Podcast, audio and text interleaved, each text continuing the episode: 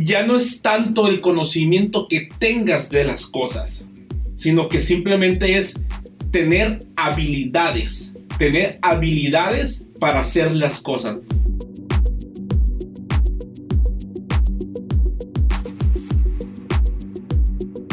¿Qué pasó mis queridos arquitectos? ¿Cómo les va? Aquí eh, siguiendo el año. Eh, ojalá ustedes vayan bien. Ojalá hayan escuchado el podcast pasado que hablamos de los propósitos que tienes que mentalizarte en este 2021, que el 2020 nos pegó una friega a mucha gente en lo económico, en lo familiar, en la cuestión social, en lo que tú quieras, pero en algo nos afectó.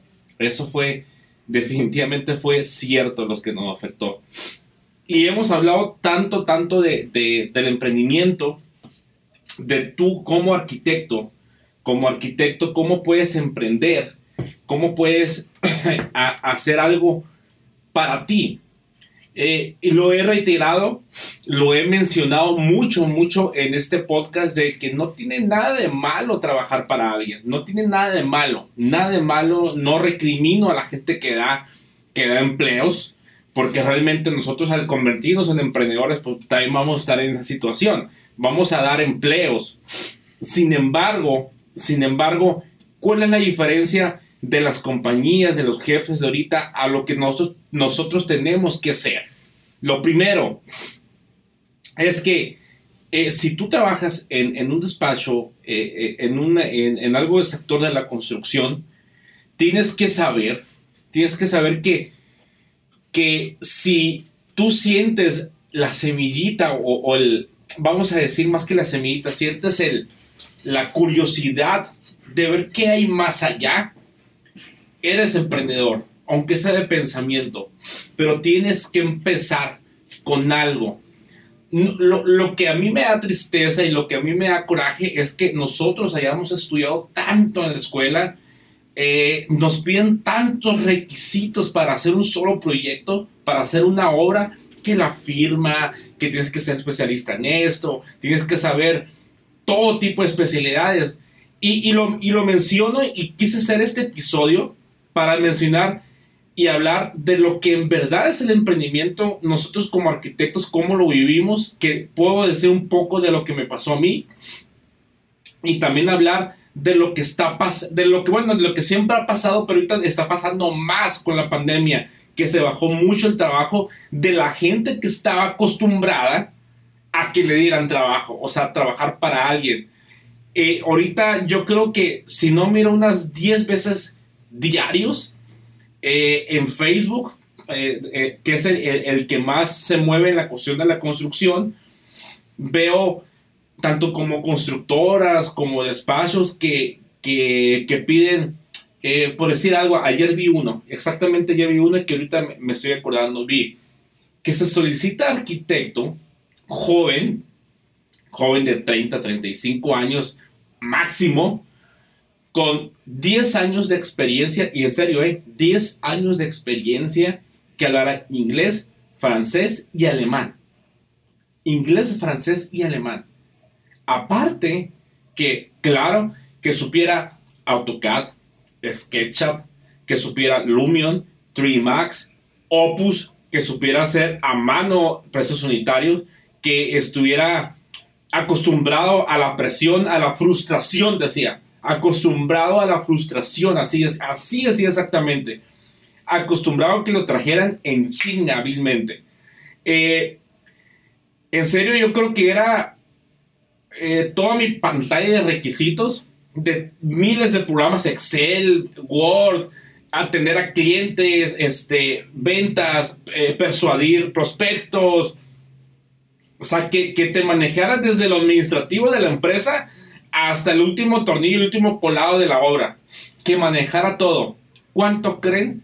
¿Cuánto creen que ofrecían de sueldo? A esa persona que querían.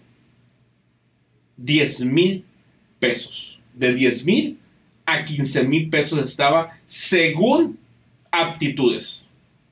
Fíjate bien, según aptitudes. No digo que está es poco, es mucho, para la gente que es fuera de México, estamos hablando que eh, de todos esos requisitos que, que, estaban pidiendo, estaban alrededor de los 500 dólares a los 750, 800 dólares máximo. O sea, si, si tú este, haces el checklist de todas las cosas que pedían y lo comprobabas y aparte eras experto, te pagaban 18 mil. Y ahí, cuando, ahí es cuando yo me pregunto, ¿en serio? ¿En serio? Si tú sabes todo eso que piden ahí, que realmente los arquitectos sabemos todo eso que nos pedían, a lo mejor no, no sabemos mucho de todo, pero sí gran parte de todo, de, de todos los software, de todo tipo de, de, ingeniería de costos, de todo lo que es proyecto, de todo lo que es hacer un, un, eh, una planta arquitectónica, un corte arquitectónico. Sabemos todo lo que es la obra del derecho al revés. Todo, por teoría o por práctica, pero lo sabemos, lo sabemos.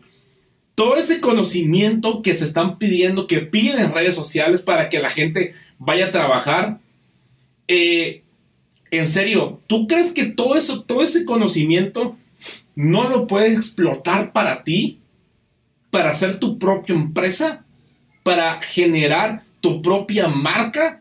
En verdad, en verdad, yo sé que lo he repetido muchas veces, pero te lo vuelvo a repetir. ¿En verdad te sientes tan inútil? ¿En verdad te sientes tan tonto? ¿En verdad te sientes tan, eh, tan malo como arquitecto? No. Por más malo que seas como arquitecto, lo puedes hacer. Y te voy a decir por qué. En este mundo, en este mundo hoy, 2021, ya no es tanto el conocimiento que tengas de las cosas, sino que simplemente es tener habilidades, tener habilidades para hacer las cosas. ¿Qué hablo de habilidades? Tú puedes tener, ya lo he mencionado en otros podcasts, pero te lo vuelvo a repetir. Tú puedes tener todo ese conocimiento que estamos hablando, toda la biblioteca, toda la Biblia de la arquitectura. Sin embargo, te falta una habilidad y que nos falta a todos y hemos batallado en comprenderla, hacerla y reforzarla. Generar prospectos y ventas. Esa es una habilidad. Esa es una habilidad. Unos nacen con ella, otros la hacen, otros mientras que van en el, en el proceso de, generar su empresa, la van aprendiendo.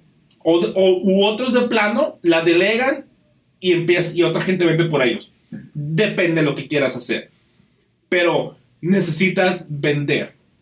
Ahora, otra habilidad que puedes tener es, ¿sabes qué? Yo no sé vender, porque hay gente a lo mejor que no sabe vender, ¿sí? Aunque ciertas partes de tu emprendimiento, de tu empresa o de cualquier actividad que hagas, vendes algo, algo vendes. Pero yo no soy bueno para vender, para estar con personas, está bien, pero yo tengo la habilidad de administrar bien las finanzas. No soy financiero, ¿sí? No soy administrador, no tengo que estudiar una maestría, un doctorado para administrar algo. Simplemente soy bueno para administrar. ¿Sí? Tengo 100 pesos y sé qué hacer con esos 100 pesos de aquí en todo el año. Sé que cada me voy a gastar un peso por día y que de ese peso se distribuye de esta manera para mis gastos. Eso es ser administrado. Eso tener la habilidad de administración. Sí, la habilidad financiera es que tú tengas esa parte administrativa y sepas cómo proyectarlo en el futuro. Esas son habilidades. No necesitas, vuelvo a repetir, tener un doctorado, tener una maestría. Si la tienes o quieres estudiar una, bien, felicidades, qué bueno. Sin embargo, no creas y no te metas en la mente que por estudiar una maestría, un doctorado, una especialidad, vas a ganar más dinero, ¿sí? Ni, ni, ni, que, ni porque te den trabajo, ni por tu emprendimiento. Si vas a estudiar algo, como una maestría, una especialidad, un doctorado, hazlo única y exclusivamente por tener más conocimiento que te pueda ayudar a ti como persona y a ti como profesionista. Si vas por el simple hecho de dinero, ya fracasaste, ya estás mal. Que, que porque esa especialidad la pagan mejor, ¿La paga mejor quién? ¿La paga mejor quién? Ahora, ¿qué mejor que esperar a que te paguen a tener un sueldo a tú generarlo? Esos 18 mil, esos 15 mil, esos 10 mil pesos que te pagan, tú lo puedes generar, tú, nadie más, tú lo puedes generar en un solo movimiento, o en medio movimiento, o en dos movimientos lo puedes hacer. Y hablando de dos movimientos, en un día.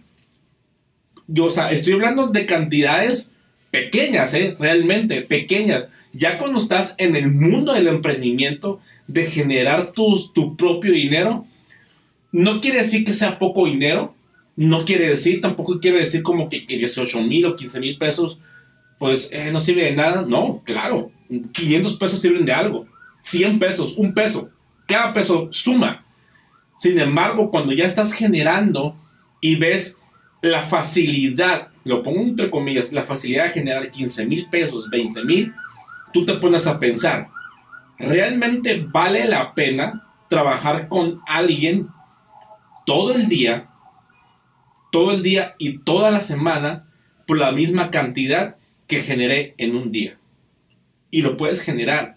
¿Cómo? Haciendo inversiones, haciendo tu propio emprendimiento con tus propios servicios, miles de cosas. Puedes invertir en la bolsa, puedes invertir en el banco, invertir en bienes raíces. Todo eso se puede hacer de manera paralela a lo que tú traes. Esta cuestión del camino de, de cómo, de cómo empezar, a todos nos da miedo. A todos nos da miedo. Incluso cuando estás en el camino que ya empezaste a hacerlo, sigue estando el miedo. Pero vamos a ponernos más, eh, más fuertes o más, más directos, perdón, perdón la palabra, más directo. No es tanto el miedo que tienes, ¿sí? Es porque tú ya te proyectaste, tú ya te pusiste en tu mente que vas a fracasar. Tú ya te pusiste en tu mente que la vas a regar. Entonces, eso es lo primero que tenemos que quitarnos. Ahora, cuando tú empieces, que es la parte más difícil, es la parte más difícil empezar. Ni siquiera decidirte, ¿sí? La decisión no te la puedes tomar, ah, sí, voy a empezar. Empezar a hacerlo, empezar a plasmar, empezar a llamar, empezar a hacer proyecciones, empezar a hacer marketing, empezar a administrar, empezar a vender, eso es accionar, eso es empezar. Ahora, quiero que empieces con lo que tú quieras, ¿sí?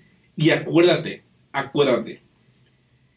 El objetivo de este podcast, lo voy a repetir las veces que sea necesario, el objetivo de este podcast es crear arquitectos híbridos que cambien y diseñen al mundo. ¿Sí? Eso es lo que quiero. Entonces, recordemos, recordemos, y por si no lo saben, recordemos cómo eran antes los arquitectos eh, en la época renacentista, en la época este, de, la Edad Media, en, otras épocas eh, de cientos y de miles de años, ¿cómo, se proyectaban los arquitectos? Busquen arquitectos del pasado, ¿sí? Y los arquitectos eran gente sabia, eran gente que los buscaban para pedirles consejos, sabiduría, para construir, para leer, para, para literatura. Los arquitectos hacían de todo, hacían de todo. Entonces tenemos el gen, el gen de esos antepasados. No te digo que eh, vas a hacer poesía ahorita o vas a hacer un poema o vas a hacer un soneto, ¿no? No todos nacemos con ese tipo de don, yo no lo tengo, yo soy malísimo para, para poesía y todo eso sin embargo, me gusta, pero no quiere decir que yo voy a hacer un soneto ahorita, como Sor Juana Inés de la Cruz, ¿no? Pero eh, lo que te quiero entender es que los arquitectos de antes no se limitaban única y exclusivamente a hacer lo que hacemos ahorita. Soy arquitecto, estudio arquitectura y nada más hago arquitectura. No hay trabajo, y estoy esperando que me caiga trabajo porque soy arquitecto. Cabrón, levántate. Levántate, por favor. Si no tienes trabajo ahorita de arquitecto, Ahorita lo que queremos es sobrevivir, salir. Cualquier trabajo es bueno, cualquier trabajo es bueno.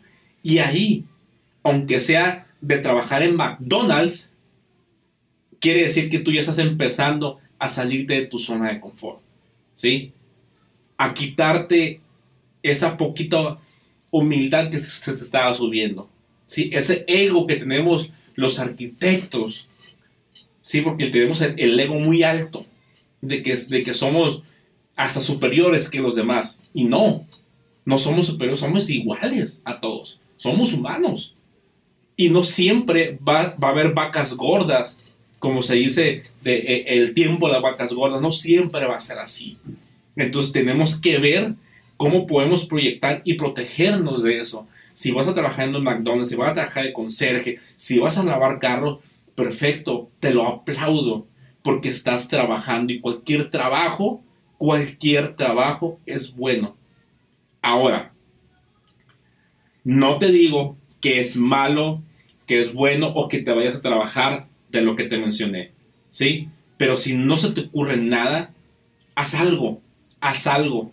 O sea, siempre vas para, para adelante, siempre tienes que ir para adelante.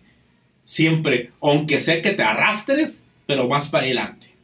Entonces, pero tú tienes una ventaja.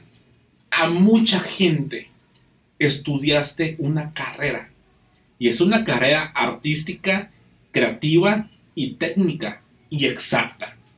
Entonces, con todos esos conocimientos que tienes, ¿sí? Porque los tienes, dime cuántas cosas no puedes hacer. Miles. Puedes trabajar a distancia. Puedes trabajar a distancia para hacer diseños, proyectos, pero tienes que empezar, empezar ya. Y si la riegas, y si no te salen las cosas, y si, y si ves que no era lo que pensabas, ¿qué crees? Ese es el camino. Ese es el camino. No hay, no hay un atajo, no hay un, una llave, no hay una vacuna. Es como, es como ahora hablando del tema del COVID. El COVID, ¿qué, ¿qué, pasó cuando empezó? Empezó y todo el mundo estábamos asustados, nos encerramos y conforme fue pasando el tiempo, los estudios, veían este, medicinas, veían que te podías tomar ciertos eh, antibióticos, ciertas medicinas, ciertas cosas que te bajaba este, cierta cantidad viral. O sea, pero fue pasando el tiempo, no fue de un día para otro. No fue de un día para otro. Ahorita ya hay vacunas, este, van lentos en ciertos países y aquí en México, pero ahí vamos. Hay una solución, hay una proyección que hicieron. Si ya se creó la vacuna, pero para crear la vacuna de esta maldita pandemia, desgraciadamente, desgraciadamente, se tuvo que morir mucha gente. Se tuvo que enfermar gente, mucha gente se tuvo que enfermar e infectar para que se descubriera una vacuna, una cura. Ahora, nosotros, cuando queremos empezar una idea, cuando queremos trabajar por nuestra cuenta, el famoso emprendimiento, ¿por qué quieres que al día siguiente te salga todo? Es un proceso, es igual. Y si quieres llegar a la vacuna, al proceso que se haga así, que vaya en rueda solito, de que tu emprendimiento, fíjate muy bien lo que te estoy diciendo, que tu emprendimiento pase al, al paso de autoempleo y de autoempleo pase a negocio, porque son las tres etapas. No nos confundamos con emprendimiento, que es empezar, el empezar la idea, y cuando la estás procesando, la estás encaminando, es un autoempleo. No es un negocio, no es una empresa. Estás autoempleándote, que vas muy bien. Ya que eso vaya girando y que el negocio, sin que tú te tengas que meter, salga igual o mejor, ese es un negocio.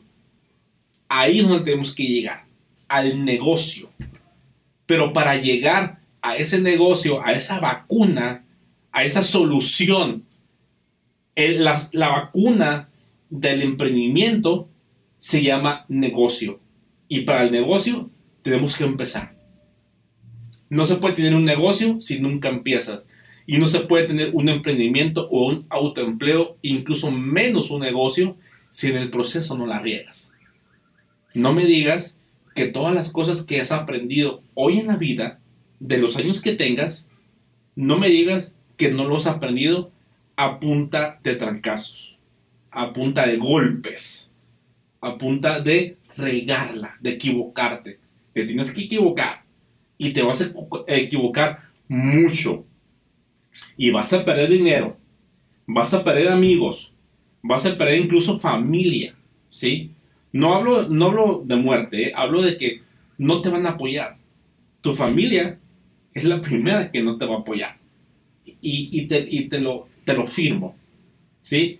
Y no porque no te quieran, y no porque no quieras que emprendas, sino porque ellos también tienen miedo de que tú vayas a fracasar. Y ese miedo te lo heredaron. ¿Sí? Es mucho más difícil que uno emprenda o empiece a hacer un negocio por sí propio cuando viene de familia que nunca fue emprendedora. En mi caso, en mi caso yo, vengo de familia que, que, pues, que no son emprendedores. Este, mis papás son maestros de educación física y siempre trabajaron en, en puestos de, de, pues de, escuelas y luego de gobierno. Y pues bien o mal, pues les fue muy bien en, su tiempo. Eran otros tiempos, eran otros tiempos. Este, y, ganaban, ganaban su sueldo, sus prestaciones, todo. Y pues con eso nos, eh, nos mantuvieron mucho tiempo y, este, y nos dieron, este, la verdad, pues buena vida. Bueno, no me puedo quejar. Pero es, en este tiempo ya, ya no se puede este, tener ese tipo de vida como antes tenían en las oficinas o antes en puestos de gobierno. Ya no se puede, ya no, no e, es prácticamente imposible, menos con los programas de pensiones, con las prestaciones que dan. No se puede. Aparte de que no se puede, no todos tenemos la mentalidad de estar en un trabajo sentado 8 horas, 10, 12, 16 horas. A mí me pica, a mí me pica estar en un lugar sabiendo que eso que estoy haciendo yo lo puedo hacer para mí y para la gente que va a trabajar conmigo. Ahora, la diferencia tuya, la diferencia tuya de, de los trabajos que tú has estado a los trabajos que tú vas a generar como emprendedor, como autoempleado o como negocio, hay temas las dos diferencias. La primera es que las, las empresas de ahorita, no digo que todas, pero la gran mayoría, están con la vieja escuela del jefe y tú me tienes que hacer caso a todo lo que te digo. Hoy en día, lo mejor que podemos hacer para llegar a hacer un negocio, para que ese negocio sea de manera exponencial, pueda crecer, es que tú puedas, más que ver a empleados, los puedes proyectar como socios tuyos. ¿Sí? Que los empieces a, a dar tareas específicas y que se encarguen de una línea de negocio de tu empresa. En la línea de negocio de proyectos, la línea de negocio de renders, la línea de negocio de administración, la línea de negocio de, de obra, porque cada cosa, cada servicio que damos es una línea de negocio que tienes que ver para que todo el dinero entre en tu empresa. Y esa es una parte muy importante, muy importante el día que empieces y empiezas a generar el dinero, empiezas a generar dividendos, utilidad, ventas, como le quieras llamar, todo el dinero que entre ni siquiera es tuyo. Eso te lo quiero dejar muy, muy claro. El dinero que entre a tu emprendimiento o a tu empresa no es dinero tuyo, es dinero de tu negocio de tu, de tu autoempleo. No es de, si yo tengo una empresa, yo tengo un emprendimiento, el dinero no es de Iván, no es mío, es de la empresa. Lo tenemos que ver de esa manera. Y la empresa me paga. La empresa me paga para yo seguir trabajando en ella. Para eso hay reparto de utilidades dos veces al año o una vez al año, depende.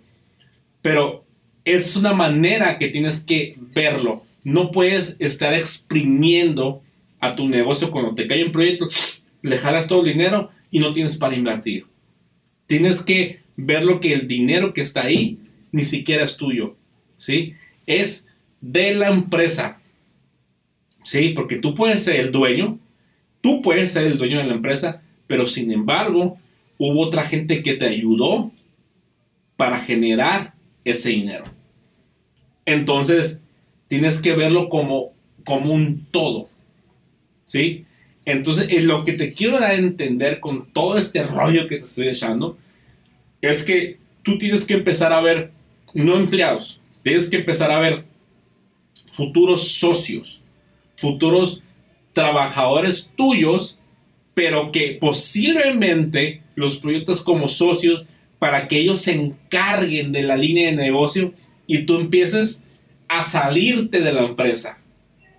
Y una vez que te salgas de la empresa, ahí vas a empezar a decir, esto es negocio y me empieza a caer dinero sin hacer nada, entre comillas, porque tú ya hiciste, formaste la empresa. Ese es el trabajo de un emprendedor. Llegar al proceso de hacer el negocio para que cuando en verdad le diga que es un negocio, tú ya moldeaste a tu bebé, lo empezaste a repartir, le empezaste a entregar órganos, lo empezaste a alimentar, lo empezaste este, a dar agua, le diste sus vitaminas, le diste sus medicinas, este, le diste para, este, para que hiciera ejercicio, al grado de que solito es un ser viviente. Cuando llegues a eso, cuando lleguemos a eso, te vas a sentir muy bien. En la parte del ser autoempleado, ya uno se siente bien, porque estás generando algo bueno por tu cuenta. Pero que cómo, ¿cómo te caería, no sé, irte a otra parte, a donde tú quieras, y que te caiga el dinero de manera mensual, porque tú ya creaste una máquina de dinero? Y no hablo de, de cantidades grandes, cantidades que tú quieras. Pero, ¿qué te parece? Pero una vez que te sales, dices, ahora, ¿qué hago? Entonces, cuando empiezas a pensar en otro emprendimiento o en otra idea. O lo puedes hacer de manera paralela, siempre de manera organizada, claro. Pero ahora, para hacer el proceso de todo eso, como te digo, tienes que romper todos esos miedos. Tienes que romper el que dirán o el que me van a decir o si lo puedo hacer. Desde ahorita te lo digo, sí lo puedes hacer. Sí lo puedes hacer. Ahora, si estás por estudiar una maestría, como te lo mencioné al principio, un doctorado, está bien, no pasa nada, pero te lo vuelvo a repetir, no te garantiza nada, no te garantiza nada de triunfo eso. Yo conozco mucha gente que no estudió nada y tiene negocios multimillonarios. Y mucha gente lo miraba como un tonto o como que no dan un peso por él o un dólar por él y los conozco y mira, tienen empresas grandísimas porque tenían habilidades. Habilidades. Entonces, tienen que quedarse con eso. Tienen que llegar a, a, romper esos miedos para poder hacer el emprendimiento que quieran y llegar a hacer un negocio. No quiero, en serio, no quiero seguir viendo ese tipo de, anuncios en Facebook, eh, en las redes sociales, de gente, de empresas y de gente que pide esa lista de cosas con un sueldo que no está acorde de, de todo lo que se hace. Y también el problema lo tenemos nosotros, ¿sí? Porque también nos dejamos, nos dejamos en que de esa manera nos abusen con nuestro tiempo y que volvamos a recordar que el tiempo, el tiempo no regresa y ya lo perdiste. Entonces, en verdad, esos 15 mil pesos valió la pena todo el año, cinco años que estuviste ahí valiendo mal. En verdad, vale la pena. Y eso lo tenemos que ver bastante, porque si no pensamos y si no le damos la importancia al tiempo que le invertimos a cada trabajo que hemos estado, ¿Qué hubiera pasado si todo ese tiempo que le invertiste a alguien más lo hubiese invertido en ti y en tu negocio? ¿Qué hubiera pasado? No sé, pudo haber pasado muchas cosas, pero lo que te puedo asegurar es que pudo haber pasado algo mejor de lo que ya tenías. Tienes que salirte de tu zona, romper esos miedos y empezar ya. También nosotros, como te comentaba, tenemos la culpa. Porque también cuando, si tú ya estás emprendiendo, o si alguien aquí ya tiene una empresa, también nos bajamos los precios en nuestros servicios, en nuestras obras, solamente por agarrar a un cliente, porque no te dedicas a cobrar lo que en verdad vales y empiezas a cobrar lo que en verdad vale el trabajo que vas a hacer. Que te importe un comino, que te importe un pepino, si los mismos colegas, el Colegio de Arquitectos Municipal, este, este, la Asociación de Arquitectos de México o, tu maestro de arquitectura te dice que estás muy caro, que te importa un bledo. Tú cobra lo que tú creas que vales. Y si te lo aceptan, el precio es porque tú proyectaste ese valor, pero también tienes la responsabilidad de hacerlo bien. Entonces, ya no quiero que se malbaraten, quiero que empiecen su empresa y quiero que rompan esos miedos para que podamos llegar a hacer un negocio. ¿Y cuando quiero que empiecen? Quiero que empiecen hoy. Nos vemos en el próximo episodio.